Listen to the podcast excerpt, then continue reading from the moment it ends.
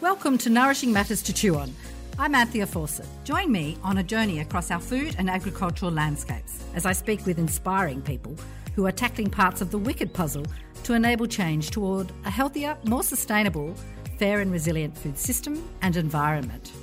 I acknowledge the traditional owners and custodians of the land on which this podcast is recorded throughout Australia and recognise their continuing connections to land, water, and culture. I acknowledge that sovereignty has never been ceded and pay my respects to elders past, present, and emerging. Hi, Erica. Great to catch up again. How are you? Hey, Anthea. I'm well, thanks. Good to catch up with you too. I can't believe it's been 12 months since we last spoke. I know, that's right. It's almost a year since we spoke about Farmer Meets Foodie, that you're the founder of for Nourishing Matters. And I just thought it would be really great you know, one year on, and so much that's gone on uh, in food supply chains and local areas and fuel prices and all the rest. Mm. To hear from you about how how you and how Farmer Meets Foodie is travelling. I mean, so much has changed that really, really highlight the very special value of what you do, and you know, your top end virtual farmers market and the really unique producer to chef and consumer regional foodie network that you've set up and uh, have been facilitating. What's news for Farmer Meets Foodie? Yeah, I guess that like in the last 12 months, probably when we spoke last, we thought the supply chain issues with COVID were all in the past and life was getting back to normal. But it seems that this kind of enterprise is, you know, in demand more and more for the ongoing situations apart from COVID and increasing fuel prices and, and I guess people, yeah, needing better prices for food as well, which is it all has a knock-on effect. So yeah, we had a really busy time after we spoke to you last. We just got the demand got greater and greater over those next few months. I think August or October were our biggest months to the point that we couldn't keep growing at that pace. Um, we were kind of getting to growing too quickly for the resources that we had. So we scaled right back in November, I think, November, October, November. So yeah, we scaled back to just back to the producers doing and the other small businesses we work with doing their own deliveries, whereas we were doing most of the deliveries before that, which worked well and for the customer that you know they were getting all the products on the same day. But yeah, we'll just scale back while we reassess things and, and work out what model's going to work best to meet the demand. So that's kind of where we're at at the moment. Yeah, no, because you were basically providing this free service, this conduit connecting producers and consumers and chefs, which was incredible social capital contribution to get it all firing up and the system system working. But it sounds as though now you've got all the linkages in place and producers are delivering direct to the chefs and to the individual consumers and so forth. Is that right? Yeah, that's right. Um, but you know, a lot aren't you know don't have the capacity to do that. So we're still working on on being able to offer that service to them linking in with other transport providers. Um, so that's i mean the great thing about what we achieved last year was we've now got a good lot of data to work on to work out how how we can do that and what areas to target and focus on. Mm-hmm. so that's yeah where we've focused our energy a lot in the last couple of months is looking at that data and and making new connections as far as transport goes and what options are and, and where we can go further forward. Yeah, and for listeners, when we're talking about transport, we're talking about you know the top end of Queensland, Cairns out across the Gulf, and so uh, uh, Erica and Farmer Meets Foodie have set up these linkages with um, existing transport providers to to provide assistance for this regional and local distribution network, which is pretty unique. It's different to uh, more closely settled urban areas in perhaps Victoria or New South Wales. So, so it, it's an incredible thing you're doing. Just on that subject of distribution networks and, you know, obviously particular to each local and regional area and what's available. Um, the Open Food Network, who we've spoke about or touched on last time we spoke, mm. they just are going from strength to strength. They're Victoria based, but they have um, you know a national uh, footprint, and they've been recognised internationally for their incredible software model and uh, process that they facilitate. Um, and they've recently celebrated 10 years and, you know, growing food hubs and producer to consumer networks and so forth. Mm. And they've also been investing in and have got underway with, you know, Victorian government financial support, I think, some really innovative um, local distribution networks and and um, transport networks. Are you in touch with Open Food Network at all, or is that something still on, still on the horizon? We haven't had a lot of conversations, I guess, because they're working in a different region. But yeah.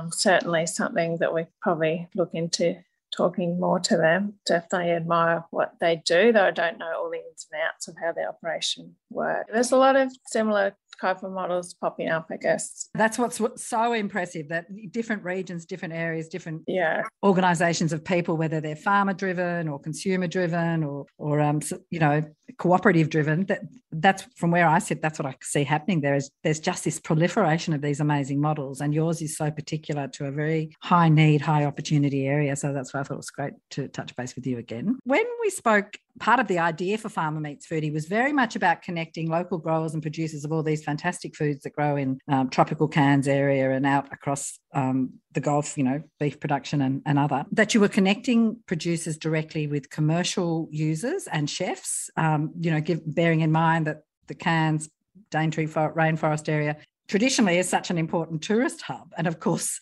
tourism took a big hit and so many of those hospitality industries did as well. But now the borders have opened. Can you comment just anecdotally on what, what's the vibe? Has has tourism picked up? Are commercial chefs and hospitality businesses getting good business again recovering definitely changed our focus with covid to more the home consumer because so many of the restaurants and cafes just closed altogether initially a lot just closed during that first lockdown but many didn't reopen obviously there's still some going strong and a lot of those have had their own networks for many years prior to us coming in. But yeah, there's still, it's a bit hard to say. I wouldn't say that tourism is back in full swing yet in Far North Queensland. There certainly has phases, you know, peak times where there's a bit more action and school holidays. It's very much been focused on the domestic market the last two years, which, you know, in some areas they did pretty well, but yeah, a lot of the time it's just quiet and and then when they are getting busy, there's a real challenge with getting staff in the far north.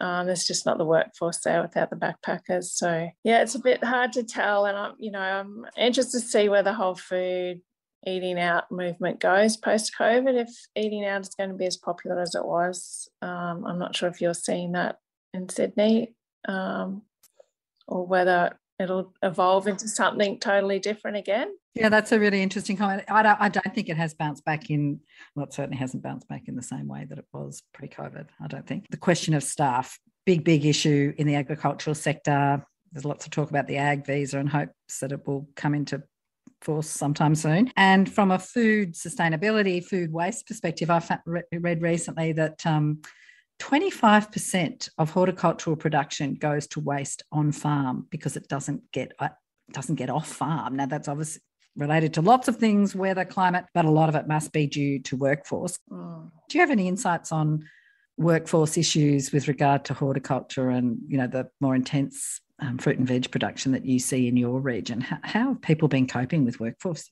labour issues? I'm not an expert on that area, but I just I know that it has been a challenge, and there's a lot of industry and government that are doing quite a bit to get workforce available for the fruit picking in the region. But certainly, the growers I've talked to, it's been an ongoing challenge getting quality workers to get them coming back each season. I mean, from the food waste perspective, some of the farmers and producers we work or and small businesses we're working with, it's really around that seconds product that may not usually get sold. So, you know, one of the most popular products that we shift been shifting is that eco bananas, so the organic bananas, and they work with Taste Before Waste to pick up excess products. So they don't just do bananas, they do sweet potatoes and pumpkins and all kinds of things that aren't going to be sold otherwise, and they collect it from the farms and then res- and sell it. So oh, that sounds interesting. T- tell me a bit more about Taste Before Waste. I love that. Yeah, so they started in Innisfail to the company that grows eco bananas. It's a family business, and the daughter and her partner got that going, and uh, they sold the best business last year. So another family's taken it over, and yeah, they just collect product from different farms and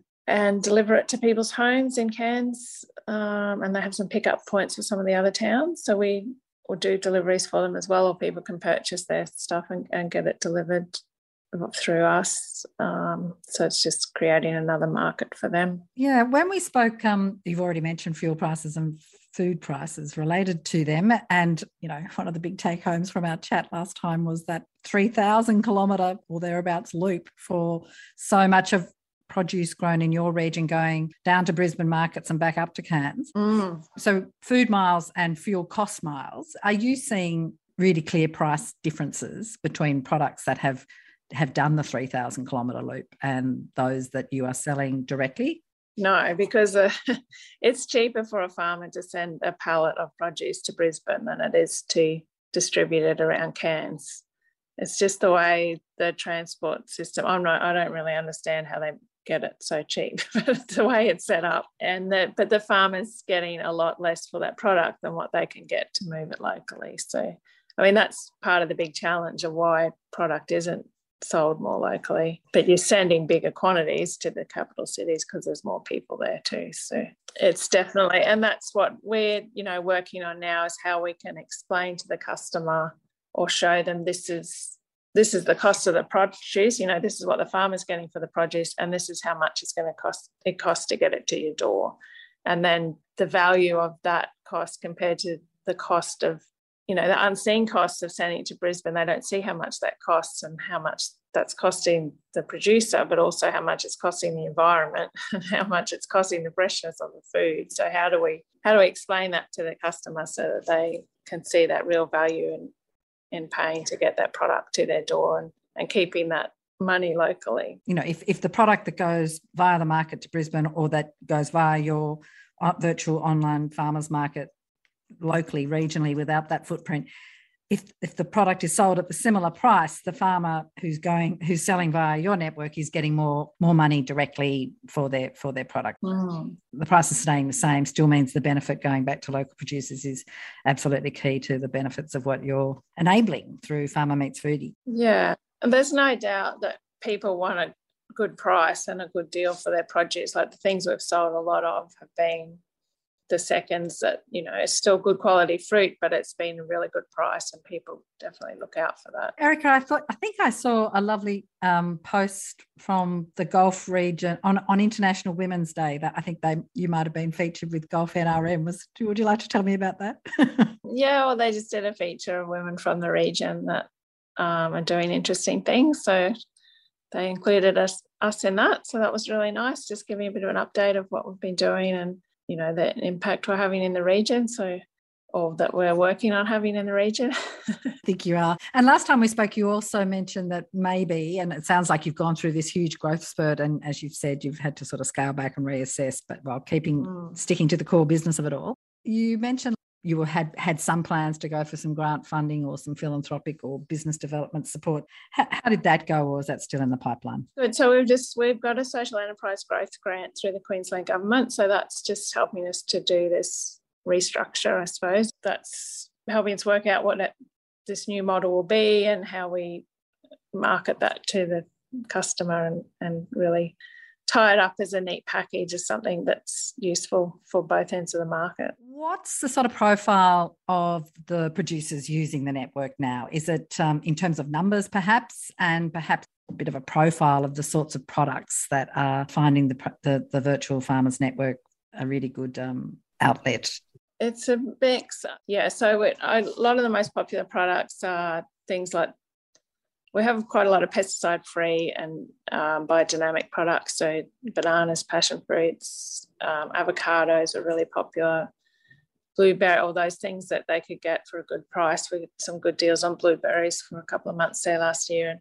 Um, those fresh products are really popular. And then we, we're working with Austral Fisheries with the prawns and seafood, like a more high end product. There's a lot of interest in the different meat products, but there's not a lot of meat producers in the region that are doing direct consumer. There's a few, but they're very small scale. And yeah, we have a pork producer. We've sold quite a few pork on the platform. There's a couple of egg producers on the platform as well. So uh, egg producers, you know, sustainable egg producers have done incredibly well during COVID through virtual platforms. Yeah. Yeah. So yeah, pastured, free range. So yeah, all of those guys are mostly all family businesses. So quite small operators. And Erica, the um, social enterprise grant from the state government that you've received, is that enabling you to is that very much for you and your family team to to have the time and expertise to to do what you need to do or are you able to get some technical and other human human resources support yeah it's just to engage consultants to assist us with some with the structure or mostly just all strategy, a bit of updates on the platform and that type of thing. And Erica, have other people or fledgling projects from other regions been in touch with you to learn about how you set up Farmer Meets Foodie and sort of with a view to perhaps, you know, replicating or adapting what you've done? Yeah, not so much lately. I guess we haven't been traveling around as much the last two years as we were a couple of years prior to that. We were talking a lot more to different ag tech companies and that kind of thing, but with the restrictions on travel or and our um, immersion in what we were doing. We haven't been out and about so much the last couple of months or so, but definitely probably looking at that into the future, how we can collaborate more with other businesses and groups going forward. And cooperatives and other sort of social enterprises aspiring to do similar things. Yeah you know through tough times that you've you've kept it going so well and it's obviously grow continues to grow on that seconds market and the value of that locally for well, great to speak with you erica. And um, i look forward to sharing your update with a repost of your other wonderful episode that you shared with me um, about a year ago. Thanks Anthea. i appreciate it. Thanks for listening. To listen to more episodes of nourishing matters to chew on head to foodswell's podcast page at foodswell.org.au backslash nourishing or subscribe wherever you get your podcasts. And stay in touch via Instagram at nourishing underscore matters and on Facebook at nourishing matters to chew on. If you like what you hear and would like to support us, give us a rating and a review in your favourite podcast app so other people can find us too. Nourishing Matters to Chew On is proud to be on the Climactic network of podcasts and part of a collective of podcasters dedicated to inspiring positive action around climate change. Check out the other great podcasts on the Climactic Network at www.climactic.fm.